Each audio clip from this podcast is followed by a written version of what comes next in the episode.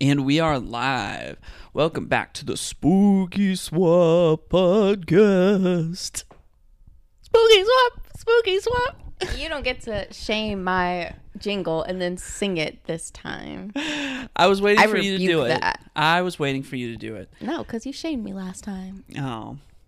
Well, welcome back to Spooky Swap, which is an offshoot of the Content Swap podcast, in which for the month of October, we are picking different themes each week, watching a bunch of movies in that theme, specifically only discussing two in which we assigned each other.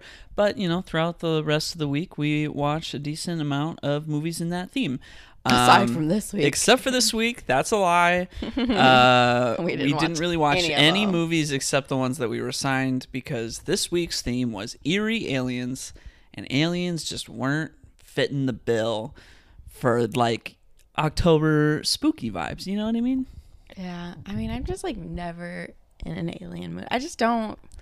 I just I come to realize I just don't care for alien movies. Wow. I mean, like scary alien movies or just Any alien movie. Star Wars. I mean, but that's not like an alien movie, you know? You're not watching it for the aliens, you're watching it for the people. And like space shooters and and sword fights. So Sword. movies with aliens that have a specific focus on the fact that there are aliens in it. Yeah, where it's like the whole purpose of the movie is aliens, you know? Like Star Wars, I don't even consider them aliens because it's like they're just that's just humanity, you know? That version of humanity. Well, there's tons of non-human I'm- right, characters. Right, but I'm like, that's just the norm. So to me, it's not. They're not aliens because that's just normal. Right. Like when you look at Yoda, you're not like that's an, an alien. alien, right. You're just It's like- like, that's my friend Yoda. Exactly. Yeah. Like that's just another species. It's eh. like looking at a puppy, and I'm not looking at a puppy like that's an alien. It's like that's just another species of thing Gotcha. that exists. Like maybe you could grab a drink with Yoda, but you're not going to grab a drink with, you know, the xenomorph from Alien. exactly. Right. Got it. Okay, makes sense. Yeah. All right, well that's silly. Um okay, well before we dive into this week's content, we like to provide a quick little update on things that are going on with us. Sometimes it's content that we're watching. It's a variety of things. So, if you want to skip ahead to just the content that's in the title of the episode, we put the uh, what do you call them? Timestamps. that we put thank you we put the timestamps in the description so you can skip ahead there if you would like um, but with all that being said uh, take it away what's new with you this week Yeah, not much. So we caught up on Jujutsu Kaisen, and it just solidified that Jujutsu Kaisen is my favorite anime. Like I know, I know there's so many anime out there, but for me, it's just my favorite. It's my top number one. I love it more than Attack on Titan. I love it more than Naruto. I love it more than anything I've seen. Um, yeah we, we caught up on that last night and i will say because we were like five episodes behind so we got to watch a lot of it all in one go and it was just oh, mind so blowing. good. Uh, it was mind blowing how much time and detail and love went into the animation. Like I don't think I've really seen that many episodes of something that well animated in like one consecutive go, you know? Mm-hmm. Like some shows will have kind of their basic animation and then suddenly it'll be like, "Oh, this sequence is just extremely well animated." And this was kind of doing that in the first season, but then this season it's like, yeah, we're just going to do those well animated moments all the time. Mm-hmm. And yeah, it's very impressive. Highly recommend. Yeah. No, I love it and I really want to like go back cuz we we have been like watching it and like not like not consecutively, like we've been taking really big breaks in between the episodes and so I feel like I need to sit and just rewatch it all in like one go to get that cohesive story. Um, and I almost did that while you were playing video games, and I was like, Last I, night? yeah, I was like, I feel like he's gonna be mad if I do that, so I won't. Yeah, because I want to rewatch it too. I know, but I like, I was so just like, I want to see it again right now. like, I just am so in the mood for it.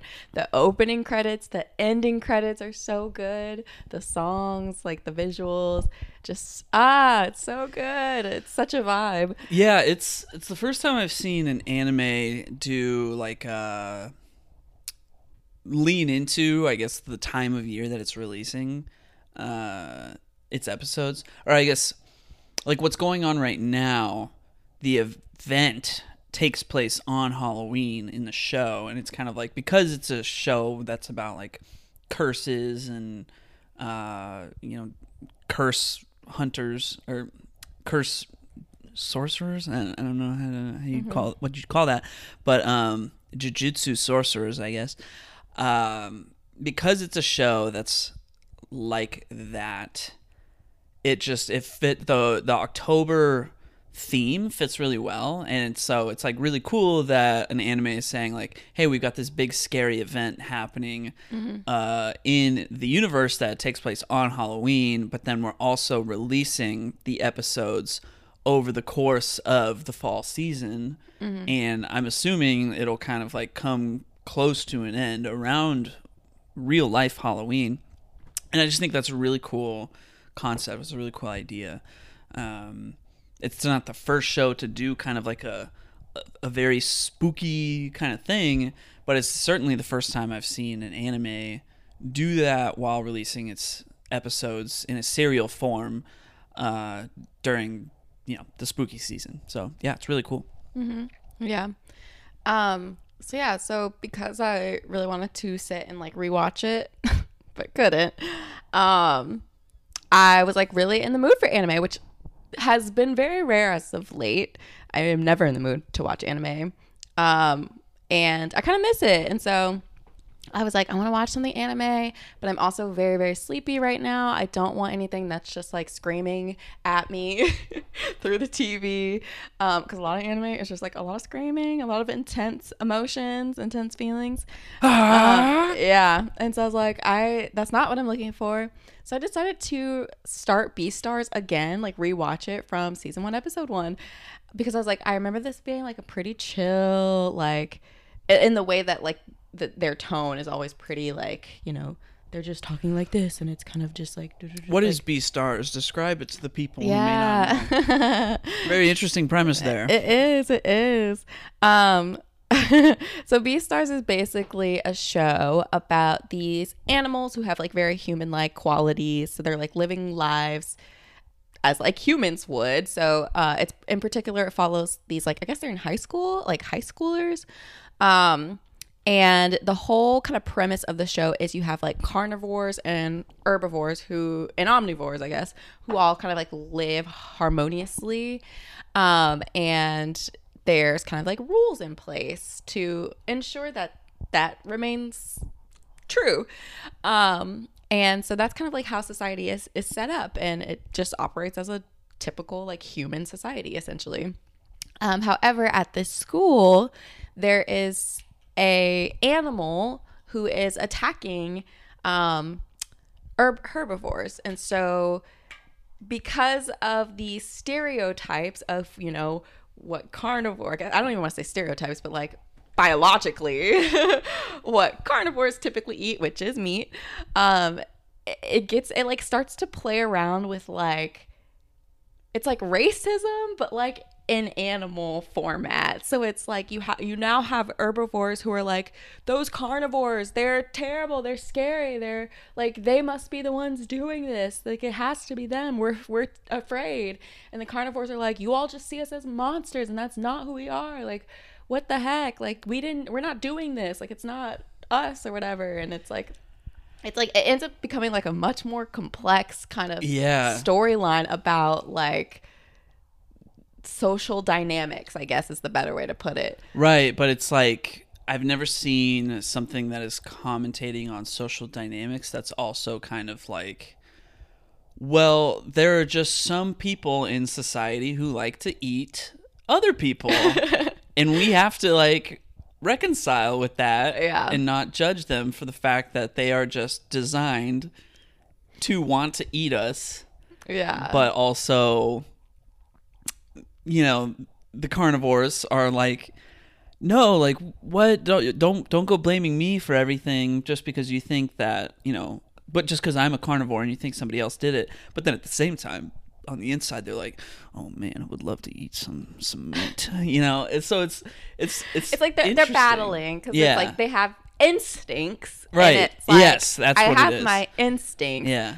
I'm not going to act on those instincts, and we have mechanisms to prevent me from acting on those instincts. And it makes it even harder when you have all these people telling me I am a monster, Right. Who you know is, is doing is is like harmful in this sort of way. So it's it's Yeah. a very interesting There's show. there's a there's a wolf who Love like- him. yeah, yeah. Oh my he- gosh. uh, his name's uh, Legoshi. Yeah. He can't quite Legoshi. figure out if he just wants to eat this rabbit or if he's sexually attracted to this rabbit. Yeah, he's like in love with her. It's like this weird. He's got an obsession, but he like he he clearly has uh, an affinity for her, like on emotional level. But Yeah. then there's like his instincts that are saying like, well, I'm supposed to eat her, and Yeah. him like yeah, trying to navigate that emotional journey is just really interesting. Like you're not Yeah. gonna get that from anything else. Yeah, it's quite the show. I know there's supposed to be a new, a final season coming out pretty soon. Is it a right? final season? I thought you told me it was a final season. Uh, m- maybe. If I Oh. said that, then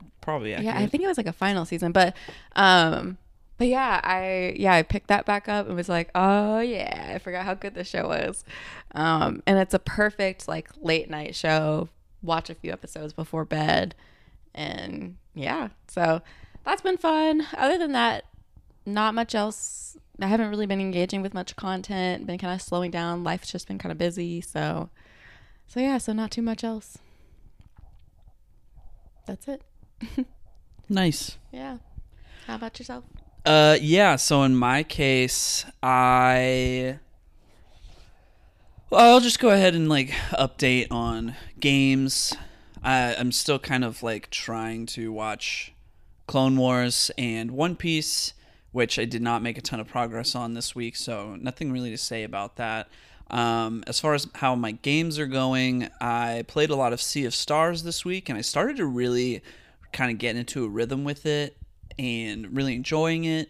Um, it does it does feel like you know like once you can just kind of sit with it and just kind of be in it, um, it does reveal itself to just be kind of like consistently entertaining. I do think the combat is getting like a little bit repetitive, but I think the story events are uh, doing some really cool things that uh, have me really interested right now. So I'm definitely enjoying that. But on the flip side of that, that's kind of complicating things, is that yesterday was October 20th, which was the simultaneous release of Spider Man 2 on the PlayStation 5 and Super Mario Bros. Wonder on the Nintendo Switch. Both of which are just like incredibly big, heavy hitter game franchises, just individual titles on their own. Both of them have a meta review, uh, a meta score that is 90 plus. So both are just incredible games. I've played a little bit of both. Both are very good. Um, but I remember the last time I played, you know, like when I played the first Marvel Spider Man, I enjoyed it a bit at first, then got distracted by a different game, and then kind of came back to it later, and I kind of like lost that momentum, and I kind of had slightly lost like the investment that I had initially. So I think what I'm going to try to do is since I started Spider-Man yesterday, I'm very invested in it right now, so I think I'm really just going to try and focus on like this is the game that I'm primarily playing right now. Um and then kind of have like Sea of Stars as the still have that be like the Switch game that I am playing. Um and more so kind of treat Mario kind of like a this this isn't a game that I focus on. It's just kind of a game that's there and in the background I can pick up and play whenever and slowly make progress on. And I think maybe when I finish Sea of Stars, then I might put more of like a singular focus on Mario. Um, but I really since Mario is like uh potentially could be played with up to you know four people or five people or I don't, I don't know what the exact number is but because it can be a multiplayer game i'm like oh okay yeah i'm not going to just dive in and try to do all of that right now because um, that's something that we could play together and games that are really good that we can play together don't come out all that often so i do want to take advantage of that and not just um, you know waste the opportunity so, yeah, um big weekend for that. And like this this new Martin Scorsese Killers of the Flower Moon movie came out this weekend. So, it's just like yesterday was just a killer day of releases. Um it's pretty incredible. What a what a good weekend. Everybody wins. Um so yeah.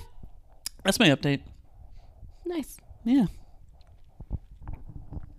Well, with that being said, uh, we have two alien movies this week. The theme was eerie aliens, and what better movie to start off with than the classic alien movie itself?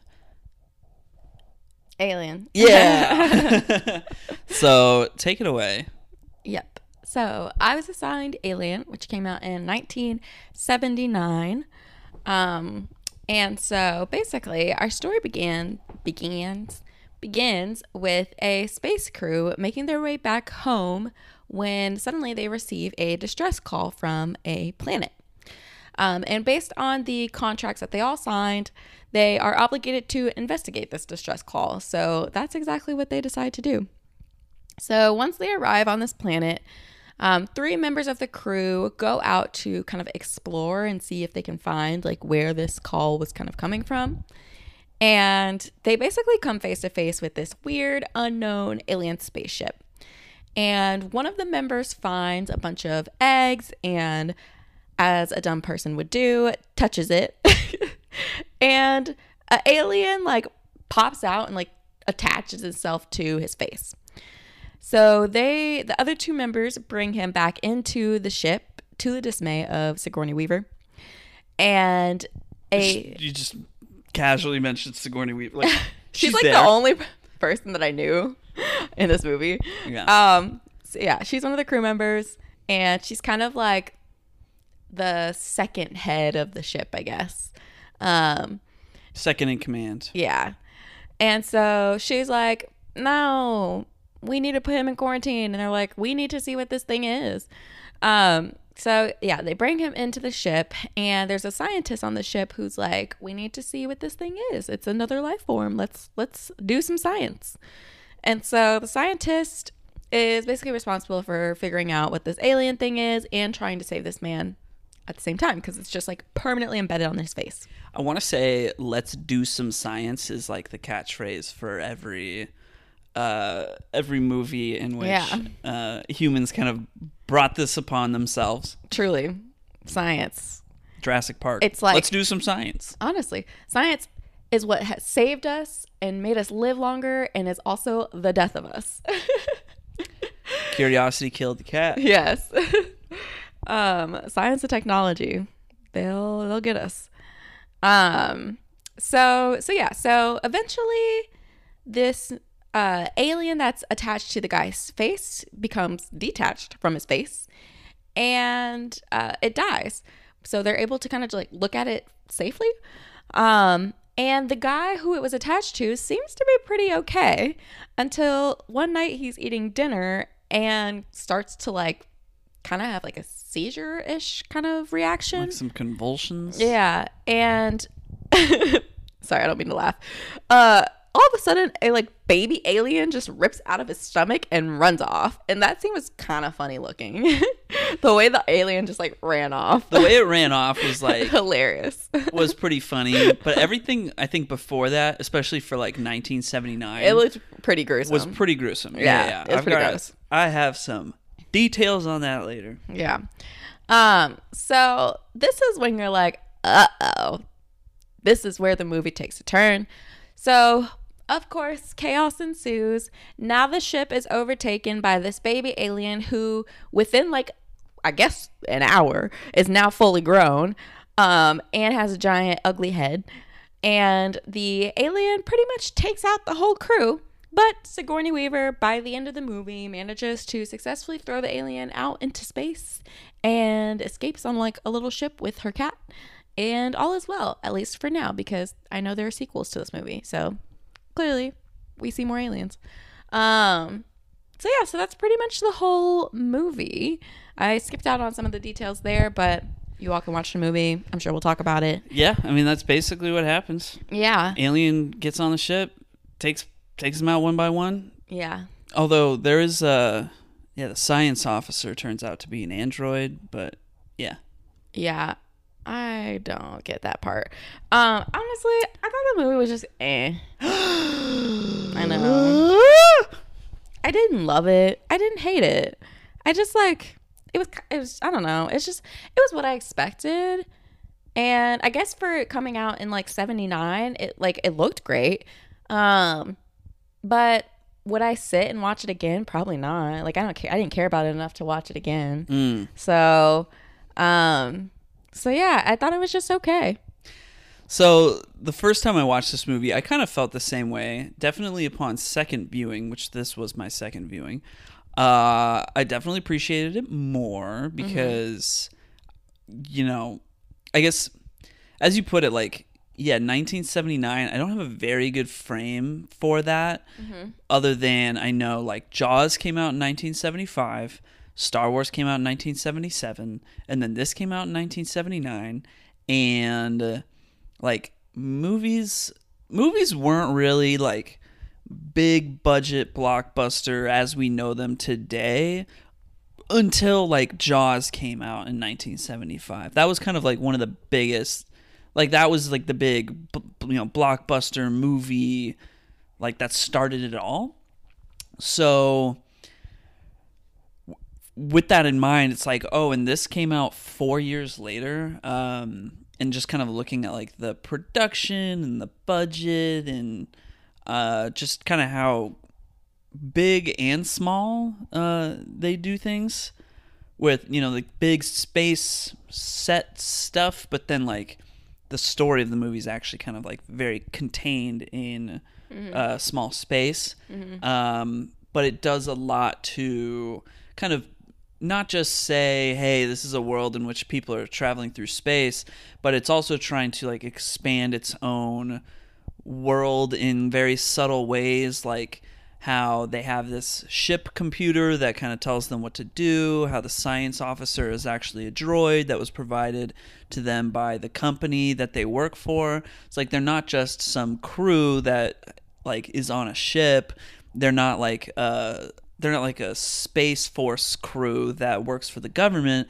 They're like a mining company eh, or they're they're a ship that works for a mining company and they're transporting, you know, like minerals for this company and it's like yeah, the science officer is actually an android was provided by the company and it's like he's got his own incentives to try and like when he finds out that yeah there's alien potentially alien life while they're like traveling through space his whole directive just becomes like preserve the alien life for the company.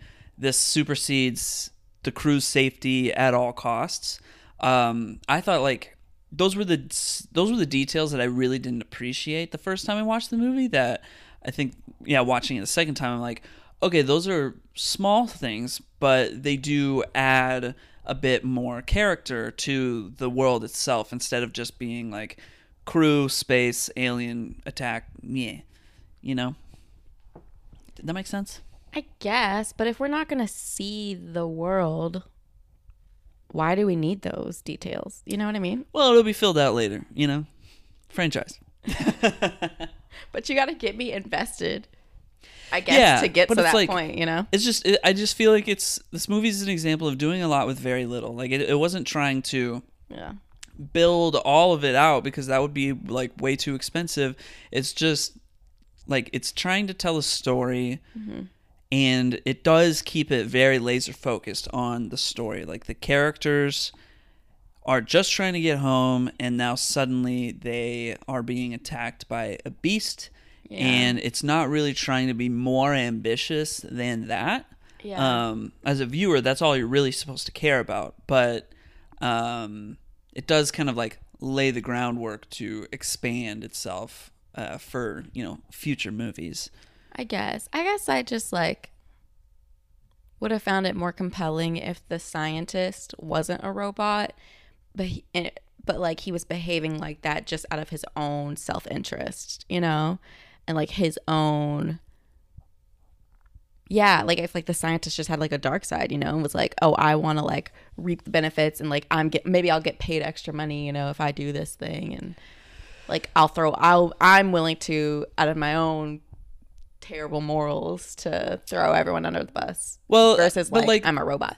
Uh, well, no, because that feels that feels like one dimensional of like, oh, you know, maybe I'll get a raise or like, you know, uh, I'm doing this for science or whatever. I, I, like, it's the fact that it's this greater organism, as in like this company that they work for, that is enforcing the scientist to uh, you know, protect the alien at all costs and like not care about the crew.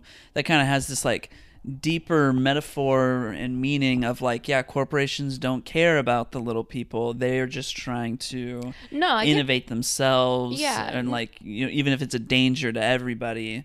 And, you know, kind of like what you said earlier, like progress and technology. Um, no, I get that. I'm saying the company still would have been it still would have been the part of like the company hired him to do that. Like I'm saying like him and the company working together yeah. to do that. So like that whole aspect of the company being behind it all is still there, but it's like because I think it makes it even more realistic if like there are greedy people in the world who would be willing to throw other people under the bus to you Right. know make it to the top of these companies or whatever, you know? So it's like I feel like that like grounds it a little bit versus like you had the robot in there, like him being a robot. I was like, Well, Huh? it's you know, it takes place in the future. We can travel the stars. yeah, I maybe there would be robots, and maybe it would make sense for a company like this to impose its will on the crew.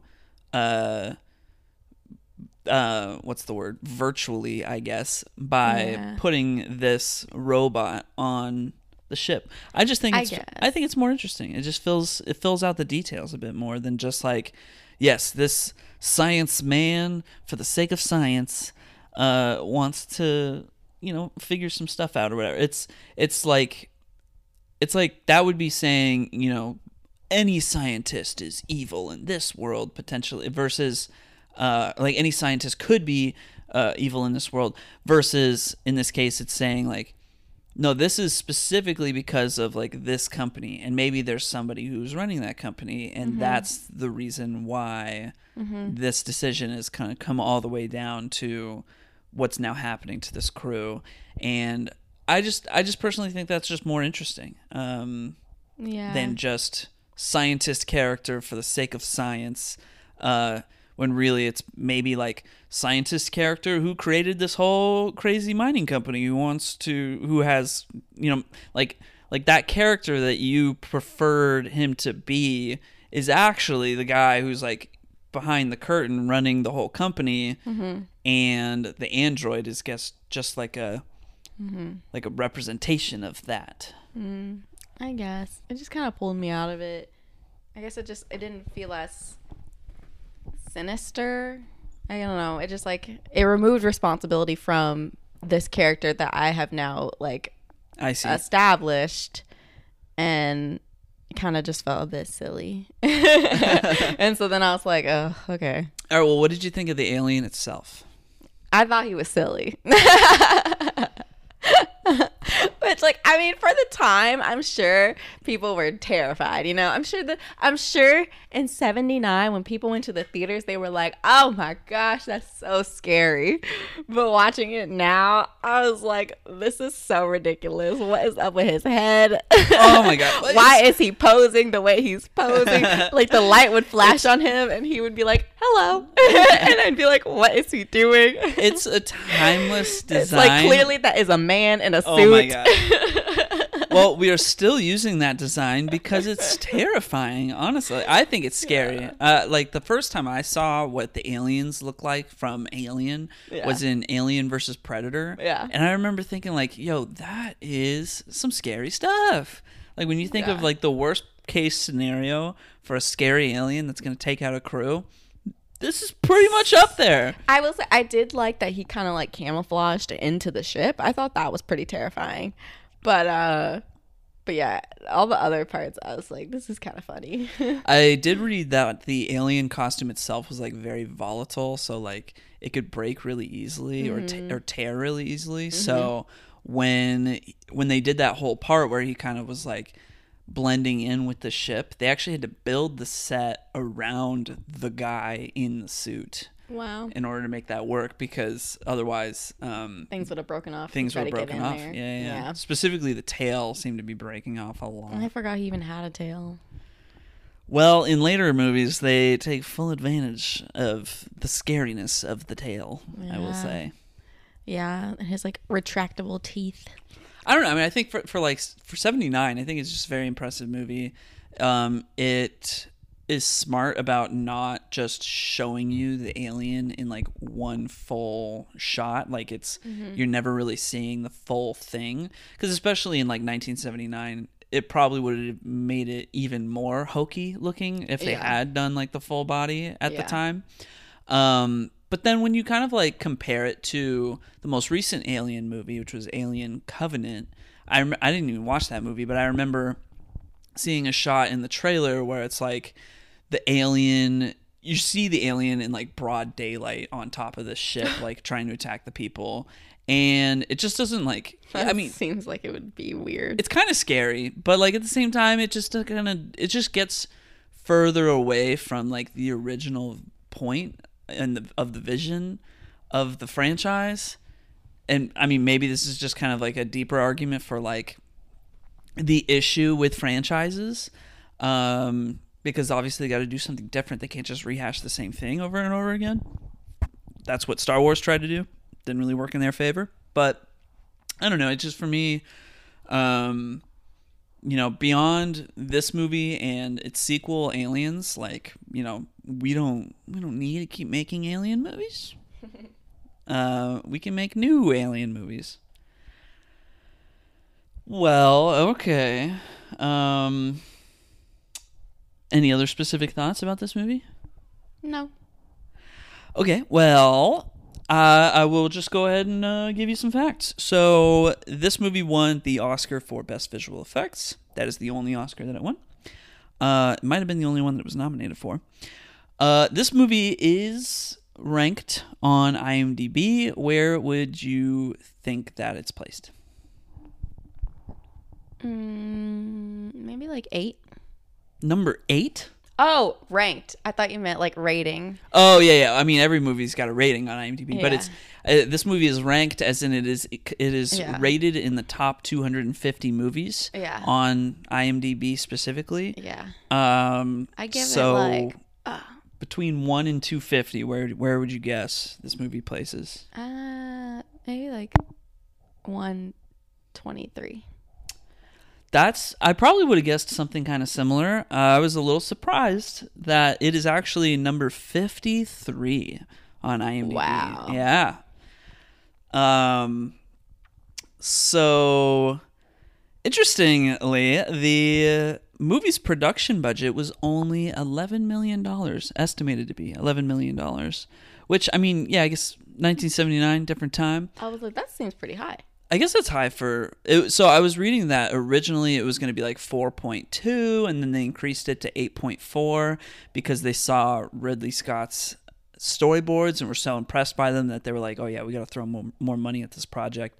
Um I read that Tom Skerritt, the guy who plays like the commanding officer of the ship, he was originally like not signed on, but then, you know, through some circumstances he did kind of join, but then halfway through filming he asked if he could forego his salary and just get a half percentage of royalties because he was like this movie's going to be good.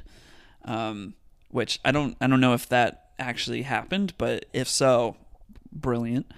Um let's see. What else do we have on here? The original cut of this movie was going to be 192 minutes, which I think like thank God it wasn't because it's like a full 2 hours, but the movie doesn't even really pick up like with the alien threat until halfway through the movie. Yeah, it's a bit so slow. it is very like the first hour is I fell very I, like, slow. Fell asleep you fell asleep. Yeah, we had to watch this in two sittings because you fell asleep um, before they even left the planet. um, and I, yeah, I do. Upon rewatching it, I'm like, yeah, maybe that could have been like half as long Yeah. and still maybe had the same impact. But I do, I do get the idea of like, yeah, establish the characters, establish the relationships, that's the thing is like and make the second half scary because now we're killing them all. But yeah, I don't know. That's the thing It's like spending time establishing the characters. I couldn't tell you any of their names. Like there, I know Parker. There's there's Ripley and Parker and Brett. like One of I them's name is couldn't, Brett. and like three of them, I can't distinguish between the three. Like I'm like I really didn't. I really didn't know half of them. Yeah, maybe they like- died, and I was like, cool. I, that was dude number three. yeah, I guess maybe if they had like spent more time fleshing out the characters themselves and making them into like likable people. Yeah, like you really don't get their personality either. Like there's another woman on the on the thing. I have You didn't no- even like know- her. Yeah, I didn't like her. But like you really don't know anything about her. The whole all you hear her is like you only hear her whining every once in a while, and I'm like, girl, you signed up for this trip. Why are you whining? like, Yeah. why are you complaining? Um, and so like there's there's really very few characters you truly know anything about. But yet they took so much time to get into the action. What were what were we doing? Listen, we were watching Sigourney Weaver press buttons. That's what we were doing. Yeah, we watching did make a lot of press buttons. this. The set design is very impressive, but at the same time, it's like you see all these flashing lights and little doodads, and you're like, yes, I was like, cut it out. Yeah. cut it out. I'm too old for especially this. especially now like working uh, as a user experience designer i'm just like i look at those types of interfaces in like science fiction i'm like that's useless. What does all that do? What, nothing. Yeah. what what, what, what, what for? What, what's all that? Yeah. um so it is interesting to look at it from that lens. Uh, all right some interesting uh, some other little tidbits. The original draft of the movie was called star beast Well, I'm glad they changed that. yeah. Um, it was originally called Star Beast, but then the writer saw how many times he used the word alien in the script and was like, yeah, it seems like the more appropriate title. Uh, but also, it was like it was a noun and a verb, or sorry, an adjective. I'll like a verb. to alien. I'll alien you. yeah. Um, no, it was it was a noun and an adjective sim, uh, simultaneously. He was like, yeah, it's a good it's a good title.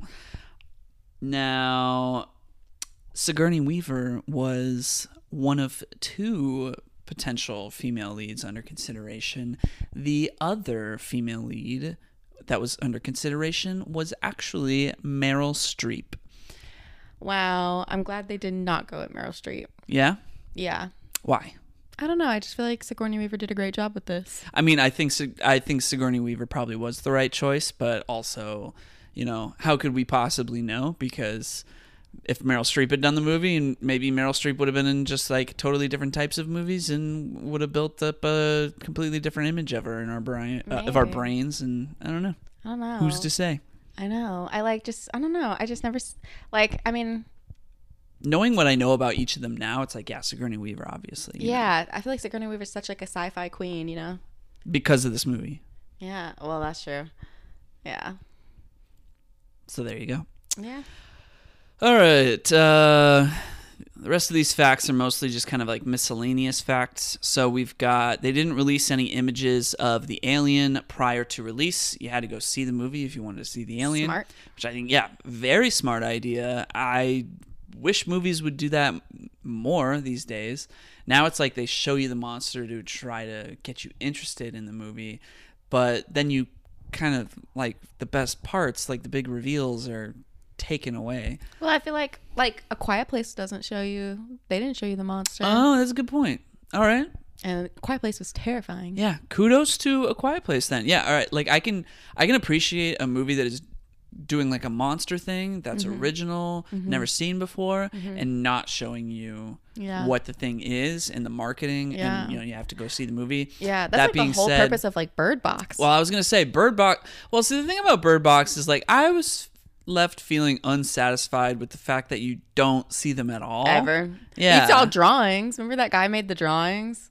I don't remember the drawings at all. You know, No. that guy was like making drawings, and I remember those drawings were terrifying. I was like, I don't want to see it. Yeah, I don't need know. to see like it. I did enjoy Bird Box, but yeah, I don't I don't know. I like I was just I was hoping to see a reveal that just never happened. I kind of like that it, you never got it. I like that like unsettling. Like I'll just never know. I'll never know. what they were looking at. It, it felt like The Happening. Did you see The Happening? No, I've never seen It's that. atrocious, terrible movie. But like, you don't really know what caused the happening mm. or what the happening was. It just happened, and it was. it's like, it's it like was- a master of none, where he's like the sickening. yeah, it's yeah. happening. It's it, it it just leaves you so unsatisfied Yeah. because it's like it's there one moment and then suddenly it's gone Mm. and there it, and it's not it's an amorphous Thing. thing. yeah. Like their their theory in the movie is that it's the trees. Mm. Um, but it's kind of fun because then you you can because then you can concoct your own. You can use your own imagination, your own creativity to decide like what it is you want it to be. Yeah, that, that's true. Look That's up Bird true. Box guys drawings because you'll Okay, you'll see it. I'll look. It, I'll I'll Yeah. be sure to look that up. um. All right. What are some other interesting facts we've got here? Okay, so when the alien first bursts out of the guy's chest, uh, it's like this dinner scene. I think that is a great scene, by the way. That Because was my favorite scene of the yeah, movie. it because like it's Was it his chest or his stomach? I think I said stomach. It's yeah, it's fine. Um, yeah, it shoots out of his chest or his stomach. I don't know. It shoots out of him. Yeah. Um, his torso. And yeah, that's that's definitely the best scene in the movie because it's like the this moment where you know everything's kind of been like fine. It's like yeah, we were afraid for him, but it wasn't kind of like big scary moment. Yeah. And that was the first moment where it was kind of like something is seriously wrong.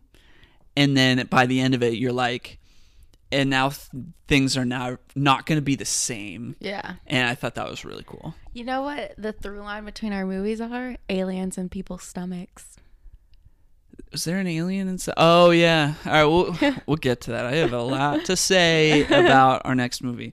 Um, so anyway, when it bursts out of uh, John Hurt's character's chest or torso, um, it uh, there's kind of like you know his guts all over the place.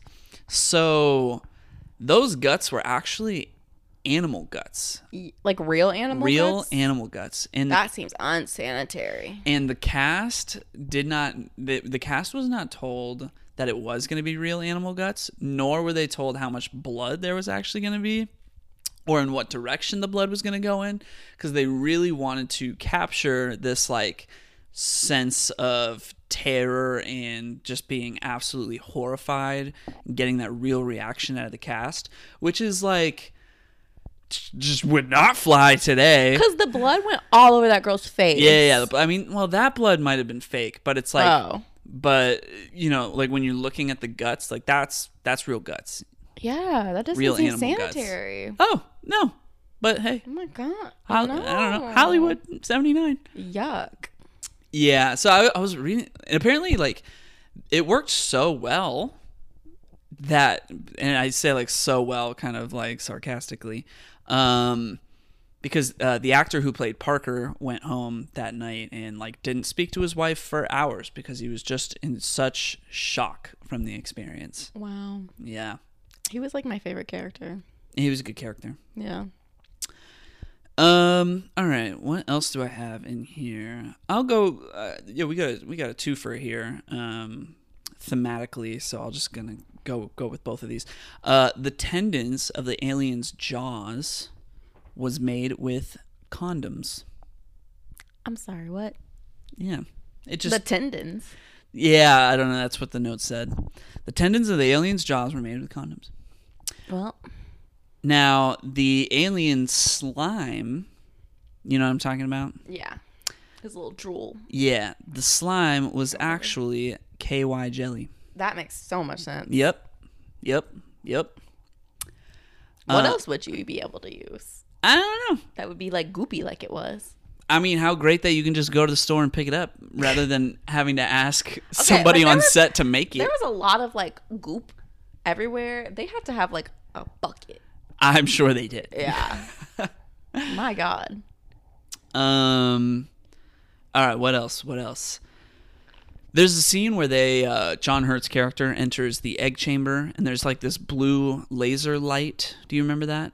Mm, It's kind of like there's it's it's this laser light that's like perfectly horizontal and kind of like goes under it, and it's like it's a really interesting effect. You're like, whoa, how is that even possible? Like how it's a really cool light effect. I don't remember. Oh, well, uh, that laser, that blue laser light was actually borrowed from The Who because they were testing it out for their live shows on the soundstage next door. So they just borrowed it for the movie scene to just, it looked cool.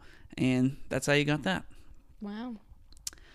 And my final fact there's a scene, you pointed this out in the movie, how kind of weird this was, where one of the ship's mechanics, he gets taken out by the alien, but the scene takes place in this space where there's like a kind of a light coming from the ceiling and like some chains dangling down, and like water is kind of coming down on those chains from the light.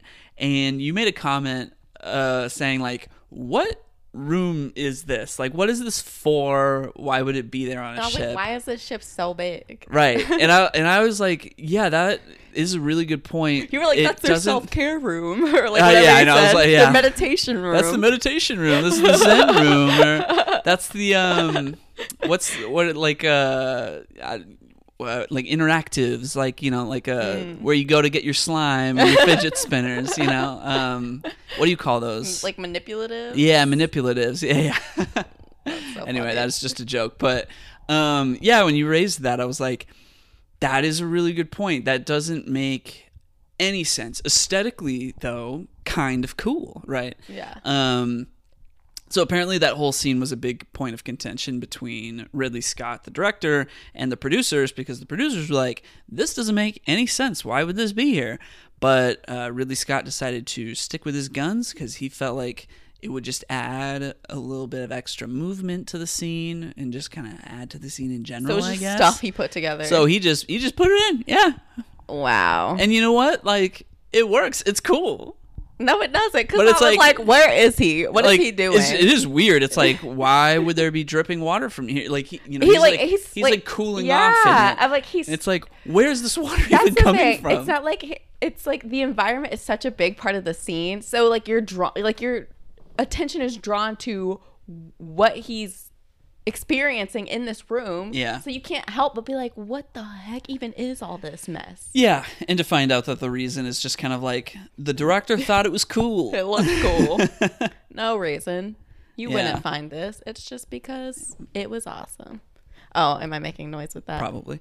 My bad. Um, yeah. Well, so astute observation. Um, and those are all the facts that I have.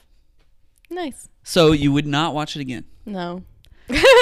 Well, one of these days I'm going to get us to watch the sequel, and that one was directed by James Cameron himself, and my I think you might like that one.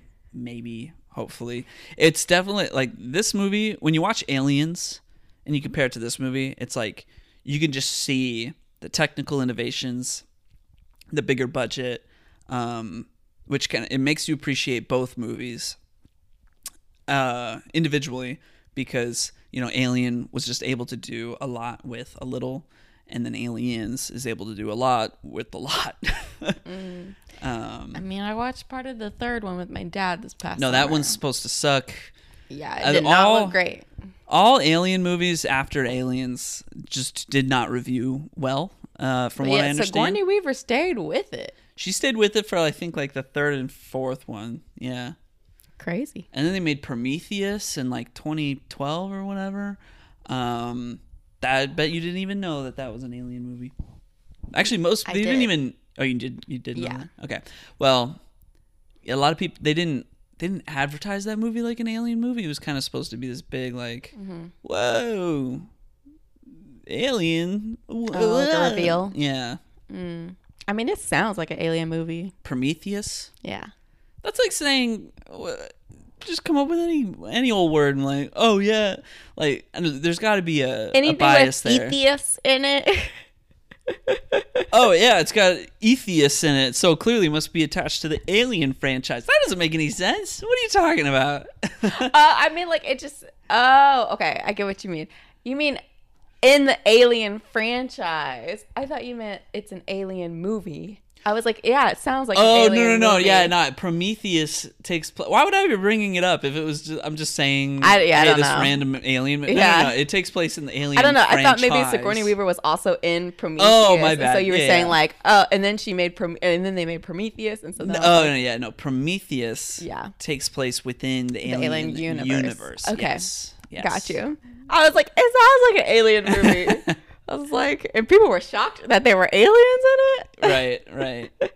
Um, yeah, That's funny. Okay, because it wasn't supposed to be that, got you. Makes sense. or at least it was. I don't know. I, I can't quite remember, but I remember knowing like, oh yeah, that's that's that's actually an alien movie. Anyway, Cool. um, that's everything on this movie. Awesome. Let's pivot. All right, let's pivot. So, this week for Eerie Aliens, I was assigned a movie called Annihilation. Came out in 2018. Got it right that time. Uh, it was written and directed by Alex Garland, who may be best known for directing Ex Machina, which is a movie about a like robot woman. It has a lot to say about like AI, the internet, and The web, as The my mom web. calls it. yeah, right, right, right. Um, surfing the web. I know that's so funny. Um, so Ex Machina was a really interesting movie. I had not seen Annihilation for I don't know whatever reason, and so I was kind of looking forward to this movie. I I knew that like it wasn't. I like if it if it was supposed to be like this big crazy incredible movie I like I would have known that. So I didn't have like the highest expectations going into this movie but it was also like just intellectually curious because Alex Garland made it and I don't know what he's made since. And you know it's good enough for Natalie Portman to be in it so hey maybe there's got to be something to it so the movie itself is uh, about a biologist who is Natalie Portman's character. Her husband, played by Oscar Isaac, he's in the army and he goes on a mission and he doesn't come back till randomly one day a year later. But he's like sick and it's kind of this weird thing. And then the army picks up her and her husband like while they're on the way to the hospital and he's like kind of in quarantine and a psychologist appears and reveals to uh, natalie portman's character lena is her name yeah. uh, reveals to lena that her husband went inside this amorphous purple bubble liquid force field called the shimmer and they don't know what's going on with it so her and four other science women go in to find some answers and they go in they discover that the shimmer is refracting all DNA, whatever the hell that means. Um, and so they're seeing weird things like crocodiles with teeth that they shouldn't have, and deer with plants growing on their antlers. And then one by I one, they slowly like get killed. scrambles their DNA, so then it like creates mutations essentially. Yeah, yeah, yeah, yeah. I, I mean, I like get it, Yeah. Get it. yeah. I'll come back to it though. yeah. Um, and one by one, they slowly got they slowly get killed off because it's affecting their DNA, and there's also like some crazy dangers out and about. So the first two to get killed actually get killed by the same thing, which is this like big man bear pig, um, and it's like one of them gets killed. Then the next one is kind of like suspicious of Natalie Portman and the psychologist because uh, they didn't know. They knew that they were going in, and that this soldier had, was the only person to come back out, which is like Oscar Isaac, her husband, uh, Natalie Portman's husband. Um, but she did not tell them that that was her husband. So, you know, Gina Rodriguez, she's like this character who becomes untrusting of the rest of them. She finds and the out shimmers like it can like also, like, affect your with mental e- your Right, yeah, right. mess their mental space. she like finds Natalie Portman's locket for whatever reason. Uh, she just decided to go snooping while she was sleeping, I guess, and finds the picture of Oscar Isaac, and so then she becomes like not trusting them, and she's like, you know, we didn't see the man bear pig, but you know the psychologist and Natalie Portman are saying that it killed her. Did you guys actually kill her?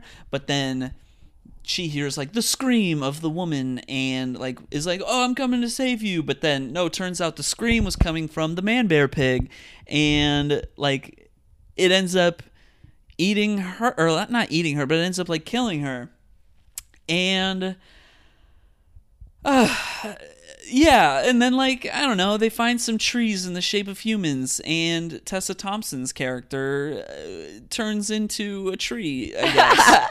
Um and uh, uh, yeah and like they're the whole time they're trying to make it to the source of the shimmer like within the bubble force field.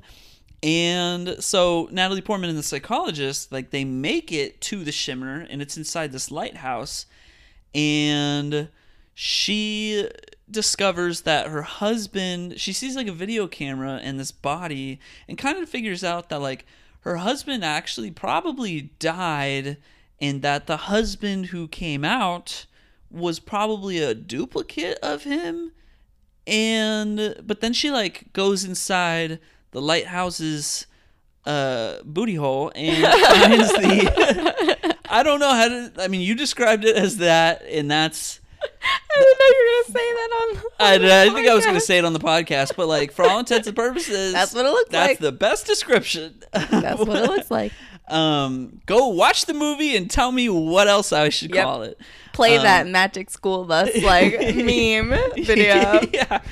Um, and uh, like she goes in there and she finds the psychologist who's like spouting off some metaphorical nonsense, and then she says the word annihilation at the end, at the end of this speech. And then, like, she shoots a laser beam out of her mouth, Yeah, which that then, made no like, sense.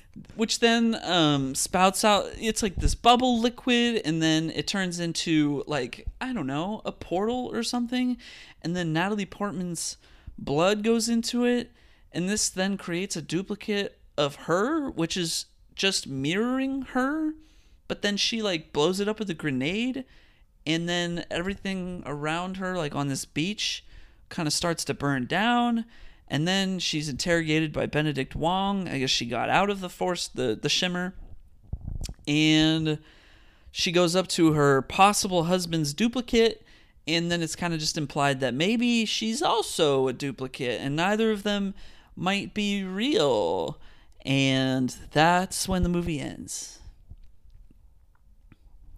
So, what did I think about this movie? Um, I thought this was a mega dumb movie. I, fair. I thought this was a bad movie. Um, fair. Clearly, a lot of work went into all of it. You know, Yeah. um, there there are parts of it that are like you know that, oh that's very well made. The visual effects are great. You got some big actors here.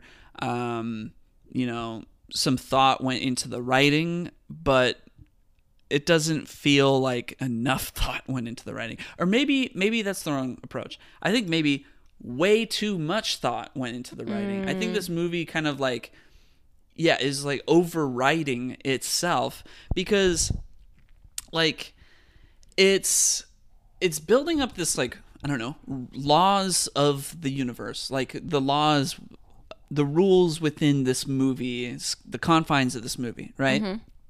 And it's just it just makes it way too overcomplicated to really be able to say anything. Like when you look at when you look at alien for mm-hmm. example it's like space crew picks up an alien. Alien becomes threat. They and they get picked off one by one and they try to survive. And it's like that is so that is such a simple premise. I don't need to think too hard about it. It's it's all there and very easy to understand. And when i watched annihilation mm-hmm. i felt like there was just so much going on in this movie that i did not understand. And I don't know. I got I, I got the sense that like maybe the movie wanted me to understand, or maybe the movie wanted me to dissect and try to understand. But I didn't get the sense that if I tried to spend the time dissecting what it all meant, that it would be a worthy use of my time, and that the answer that I found at the end of that road was going to be worthwhile or satisfying in any way, shape, or form.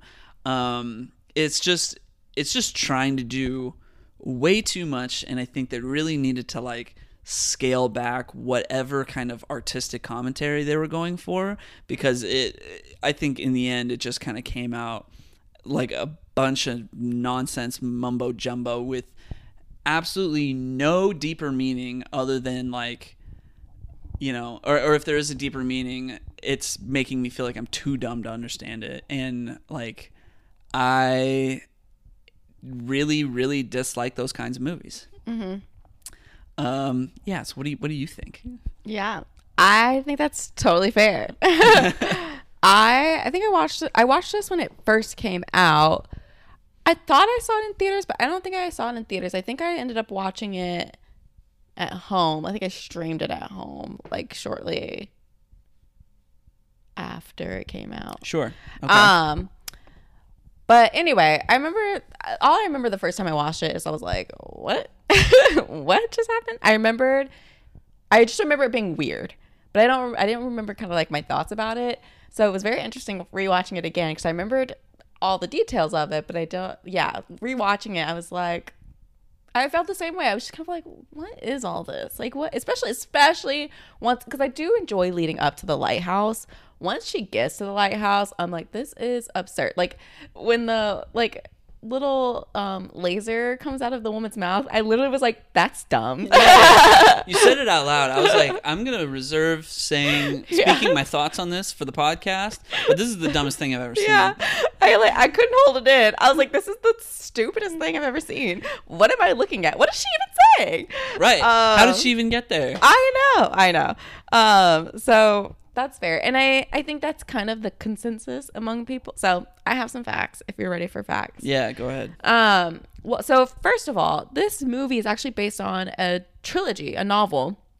Um, so the trilogy is called the Southern Reach trilogy. It's by Jeff Vandermeer, and so this is the first book of that trilogy, of course, called Annihilation as well. Okay. Um, and but the the director Alex Garland, as you mentioned, uh, decided not to reread the book. I guess when creating the movie, so he decided he wanted to adapt it like a dream of the book.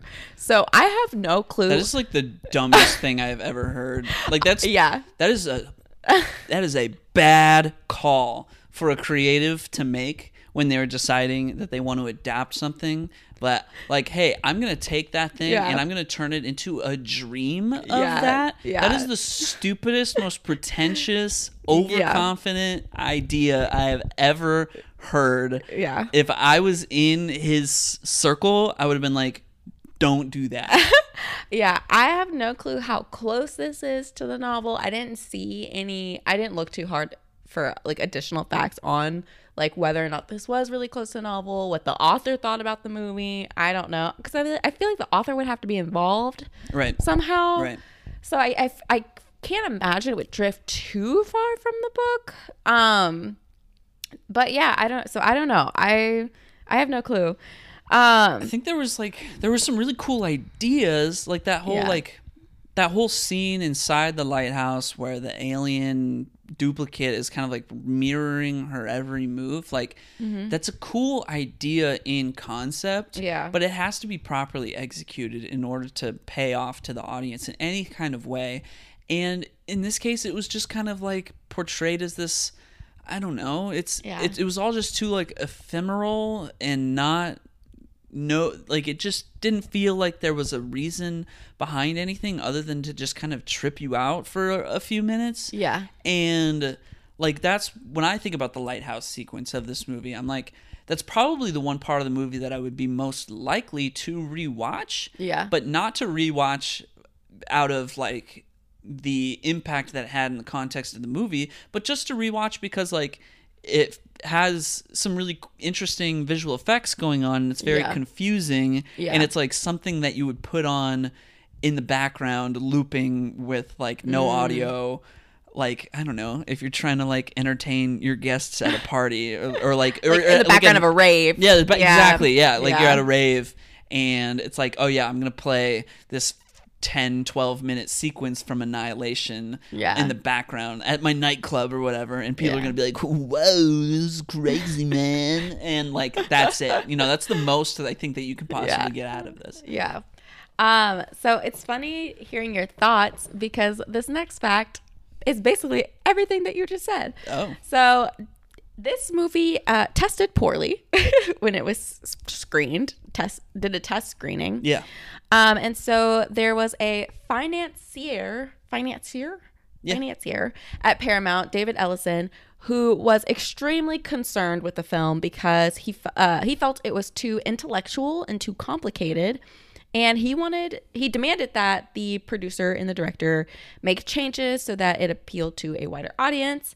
Uh, and some of those changes included making Natalie Portman's character more sympathetic and changing the ending. And the director and producers, the producer is Scott Rudin, uh, refused to alter it. and there was like a lot of conflict between the producer and David, who is this person who was funding the movie. Um, so much so that uh when distributing the film, a deal was struck so that Netflix would actually be the ones to distribute the film internationally.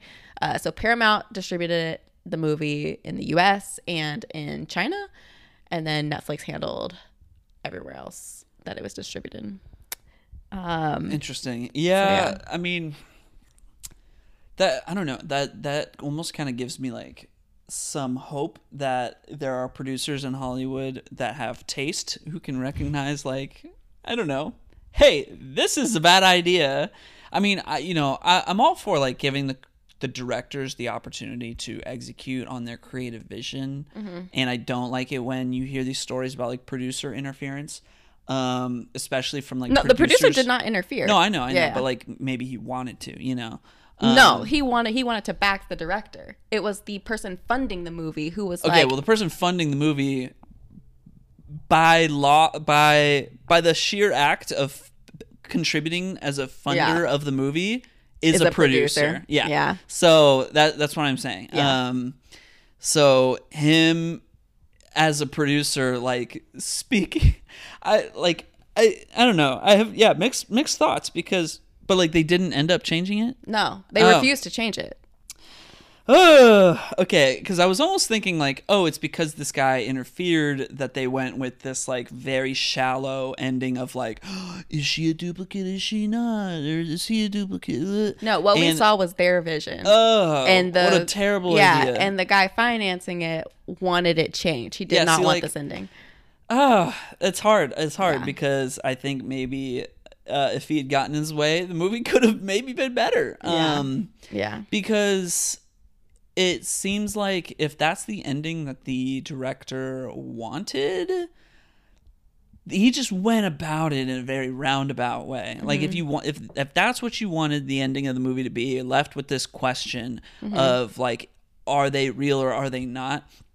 You didn't have to make it so surrealist and like confusing and kind of leaving my brain in a fog through the experience you know like Yeah. you just you just didn't have to do that and you did it Yeah. um and then you left me with this very shallow question that I didn't even care to consider yeah, so yeah.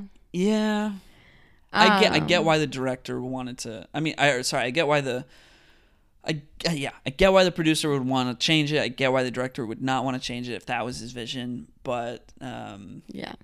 I mm, mm, Um, another fact. So Oscar Isaac filmed this movie simultaneously as he was filming Star Wars Episode Eight. Um, and they were on adjacent studio lots, so he used the same trailer for both films and would film scenes for both movies on the same day. Wow. I mean, he didn't, He didn't have, much lines in this movie. He didn't have very many lines in this movie, and Yeah. his role wasn't that big in Star Wars Episode Eight either. So Yeah. I could- Um, I, yeah. love Oscar Isaac. seems doable. Yeah. Um, so prior to the release of this film, there was some criticism for casting Natalie Portman and Jennifer Jason Leigh, who plays Ventress, um, as the characters who they play, because apparently in the books, those characters are described as Asian and half Native American. Um, but Alex Garland explained that uh, none of the five. This isn't gonna end well. Uh, Alex Garland explained that none of the five female characters' ethnicities are revealed in the first book, um, and so and so this and and that the script was completed before the second book was published, and so he casted based on who did well when they auditioned, and that's what he went with. Sure. It you know it's it's never a good sign when the director has to make a comment on why Yeah. they why they casted a certain race of a character or whatever. Like Yeah, it just it just never goes well. It's like when uh, um, they interviewed the directors and producers of uh, Final Fantasy 16 Mm-hmm. recently, and they were like, "Hey, why are all the characters white?" And they were like. Well, because it's taking place in this like medieval setting, and we wanted to make it accurate to like what that time would be. But it's like, in reality, not everybody was white in medieval time. It was mostly white, but not everybody was white. yeah, And so it's just like, uh, not a good answer. yeah. Ideally, they just shouldn't. I mean, they should have diversified the cast, but also like, just don't put the directors and the producers in the position to have to answer that question because it's never going to go well. Yeah. Yeah. Um, last fact about the making of the movie, and then I have just a few about the movie's content. Um, but Frances McDormand was considered to play the role of Ventress. That would have been way better. Yeah, for sure, for sure. Um, so fast two two facts about the movie's content, and I just want to include these to just further emphasize the dumbness. uh, so I don't know if you noticed, but the whole time we were watching the movie, this was really bothering me because I thought I was I thought I was making it up, but then I realized I was not. Um, so there's a snake tattoo that Lena has on her forearm when she's being interrogated by Benedict Wong. And anytime I cut, anytime she was, She didn't have that tattoo in earlier parts of the exactly, movie, right? Yeah. exactly. And so I was like, did she have that before? I thought the same thing. I was like, I didn't notice this tattoo. Why give her the tattoo if I'm not, as a viewer, going to notice it until now? yeah, Yeah. And they don't mention it. Like Right. it's just unclear why right, she it's has the tattoo. there. It's probably because her character was once in the army. That's what I figured. So the so yeah, so we were correct in that this she does not have this tattoo on her arm before she enters the shimmer. This tattoo also appears on the arm of Anya, which is Gina Rodriguez's character, and on the body of the soldier who was killed on the wall in the building that they enter. Um, so the tattoo is a symbol of a snake eating itself, which ties Or a into Boris tattoo. Yeah. yeah, which ties into the film's theme of self-destruction. Um, so Ventress gives was it Ventress who gives this whole like speech about self-destruction or Yeah. Yeah. Oh, yeah, that's right. yeah, Oh, that was the oh, so stupid. yeah, Yeah, because Yeah. she's like a psychologist. yeah she's making this commentary about uh, trigger warning. Yeah. uh, she's making this commentary about uh, committing suicide. She was like, "We don't, we don't actually commit suicide. We just self-destruct." And I, I, I heard that, and I was like, a psychologist did not write that Yeah, line. A were like- non-psychologist wrote that line. Both of us were like, This is the "What is she I've ever heard. saying? Yeah. Like, what what point is she trying to make? Right. What is she talking about?" Um, yeah. So this is like an underlying theme of the movie. Um, so speaking of underlying themes, Yeah, self destruction is one of them. Yeah, sure. I like. I don't know. It's so it's obvious and not yeah, like you tell me that, and I'm like, uh, yeah, I guess, yeah, sure. yeah, What am I supposed to be like? Oh my god, good job, Alex Garland. Wow, you had this theme of self destruction. You left me with this crazy question at the end of the movie. Oh my gosh, you should be a plot. No, movie sucked. Sorry, I I'm clearly very passionately upset about Yeah. how much I didn't like this movie. That's fair. Um, so last kind of fact about underlying themes in this movie. So the alien life form in this movie is not aggressive, and Natalie Portman makes this claim when she's being uh, interrogated by Benedict Wong because he's like, "The alien's trying to destroy us," and she's like, "No, I don't know what the alien's. The alien's just here." um, and so basically, all of the organic life forms within the shimmer are not aggressive. So the plants, animals, etc., uh, they become symbiotic with the alien life form. In other words, they assimilate. However, those things that are aggressive and self-destructing um, are annihilated. So, in particular, you in did par- not just use the word annihilate. annihilated. That's what the Uh, fact said. As- That's the word the fact said. Um, so in particular, we see that Natalie. Okay, but I have thoughts about this fact once I finish it. So let me get Go, through it. yeah, go ahead. Go ahead. So Lena, which is Natalie Portman, as well as Josie Tessa Thompson, according to this fact, deny all aggressiveness and self-destruction, and so they're assimilated by the alien life form and not destructed. Unlike the other woman from the squad, which end up getting like dying horrible deaths. Um, however, I disagree with this because Natalie Portman was pretty aggressive. Like she comes in guns blazing. Yeah, it's the dumbest thing I've ever heard because she, the the woman who does get killed first, Literally does, does nothing. not do anything. Does nothing. She's not aggressive throughout At the movie. all. And Natalie Portman's character specifically guns down a crocodile. Yes, a hundred percent. And so I was like, no, I reject this fact. this is some nonsense. Absolutely not. Yeah. Uh, so I don't know if that was like a true. I don't know if that. I don't know if some like random person wrote that as like their own kind of commentary on the movie of what they thought. I disagree with it. You can watch this movie and decide if you want to disagree with it or not. But yeah, I was like, no, that does not hold.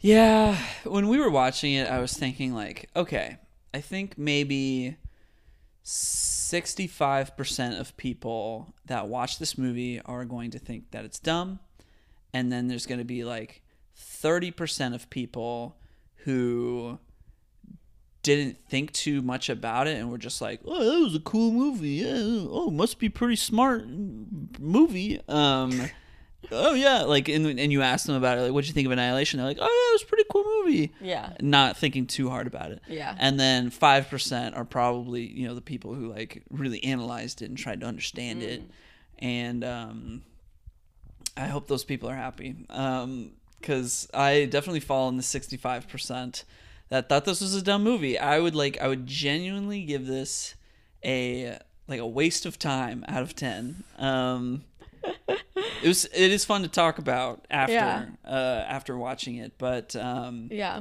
I just, I guess, I just, I was hoping for something so much more Yeah. and uh, I feel like I think like on IMDb I think it has like a 6.8 and I feel like that 6.8 is only earned by the movie's visuals because I th- and maybe some of the uh, you know Natalie Portman being in it uh, Oscar Isaac because I really I do genuinely feel like this is just like one of the worst kinds of movies where it's like clearly so much effort is being put into something that is ultimately like a nothing burger and like that to me is just like it leaves me feeling the the movie itself is hollow and then it leaves me feeling like hollow um and it just uh yeah i don't recommend it i don't Yeah. i don't recommend it but i'm glad you picked it i'm glad we talked about it Yeah. Have you seen Arrival with Amy Adams? yeah Okay. That's a good movie. I like that Yeah. movie. I think um that's a movie where I feel like it's almost very similar to this. It's, they came out like kind of at the same time. right. But there's I think there's a lot more to piece out from that movie Yeah. that is just ultimately satisfying. And it's also it does it has a level of like you could analyze it and find a satisfying answer, but you could also not analyze it and still just enjoy the movie on the surface Yeah. Um and this this movie was like if you want to if you want to really enjoy it you got to deeply analyze it but if you do you're not even gonna find a good answer so Yeah. like what's the point Yeah. yeah okay i'm i'm, I'm gonna stop now i'll get off my soapbox this is not i apologize No, no need to. yeah No need to. Well, should we go ahead and do assignments for next week? Yes. Take it away. What is the theme? The theme for next week is haunted houses. Ooh. Um and to be quite honest, I my movie might be a stretch. I don't know if you really consider it a haunted house movie. I mean, it's definitely not a haunted house movie, but I think there's a haunted house aspect if I'm remembering it correctly. Like I think you could kind of in a way consider it. I forgot what you were going to assign. What is it? Uh, I'm giving you Last Night in Soho, which you might not Oh, enjoy. No. I know you really don't want to watch this movie. I yeah, well I remember when you when you did watch it and I was like go ahead and watch it without me because I my current perception of this movie is a lot like my perception of Annihilation. so I'm not like super stoked. Uh, you might feel the same. I don't. I can't guarantee So you'll we'll enjoy see. it. We'll see. I'll watch it. We'll see how it goes. It's a. It's one that I because I I watched it fairly recently and I was just kind of like, what? All right. Well, once we're out of the spooky swap territory, I only ask like, give me, give me one of your heavy hitters after this. no, for sure, for sure. Okay. Yeah. Cool. All right. Last night in Soho. Um. All right. And my my content pick is a video game. Finally, um, doing another one of those, and mine's a bit more on the nose with the haunted house theme because it is Luigi's Mansion 3, the video game. Specifically picked it because it has co-op elements. We've actually already started playing it uh, just because we knew we were going to be too busy and not have enough time to play this in just like a week. So we've actually sat down and played it once already. We'll have to sit down and play it at least once more. Um, so, full thoughts on that next week? Yeah. Um, if anyone wants to know the other movies that I hopefully will watch, um, I will be watching the old Haunted Mansion as well as the new Haunted Mansion, uh, which people have actually told me they enjoy the new Haunted Mansion. Yeah, I'm, I'm Um, interested in it. Yeah. Uh, Monster House, which is like one of my favorite movies, and I've been so excited to finally get to this week to be able to watch it. Solid. Um, Casper, Beetlejuice, which we watched. I watched Beetlejuice just earlier. watched I know, Beetlejuice, so yeah. I don't think I'm gonna watch it. Is there a Beetlejuice 2? They're supposed to be. I thought it was gonna come out this year, but I guess not. thought, yeah, I thought they were most definitely making it, right? Oh yeah, they're making it. Okay, I thought it- it's just I just don't know when it. Yeah, I don't know when it comes out. Um, and Coraline, which I did watch Coraline earlier this Earlier month, this so year. Oh, I this don't know. month? I think I watched it last month. I might You watch did. it, but I might watch it again though because I wasn't fully paying attention.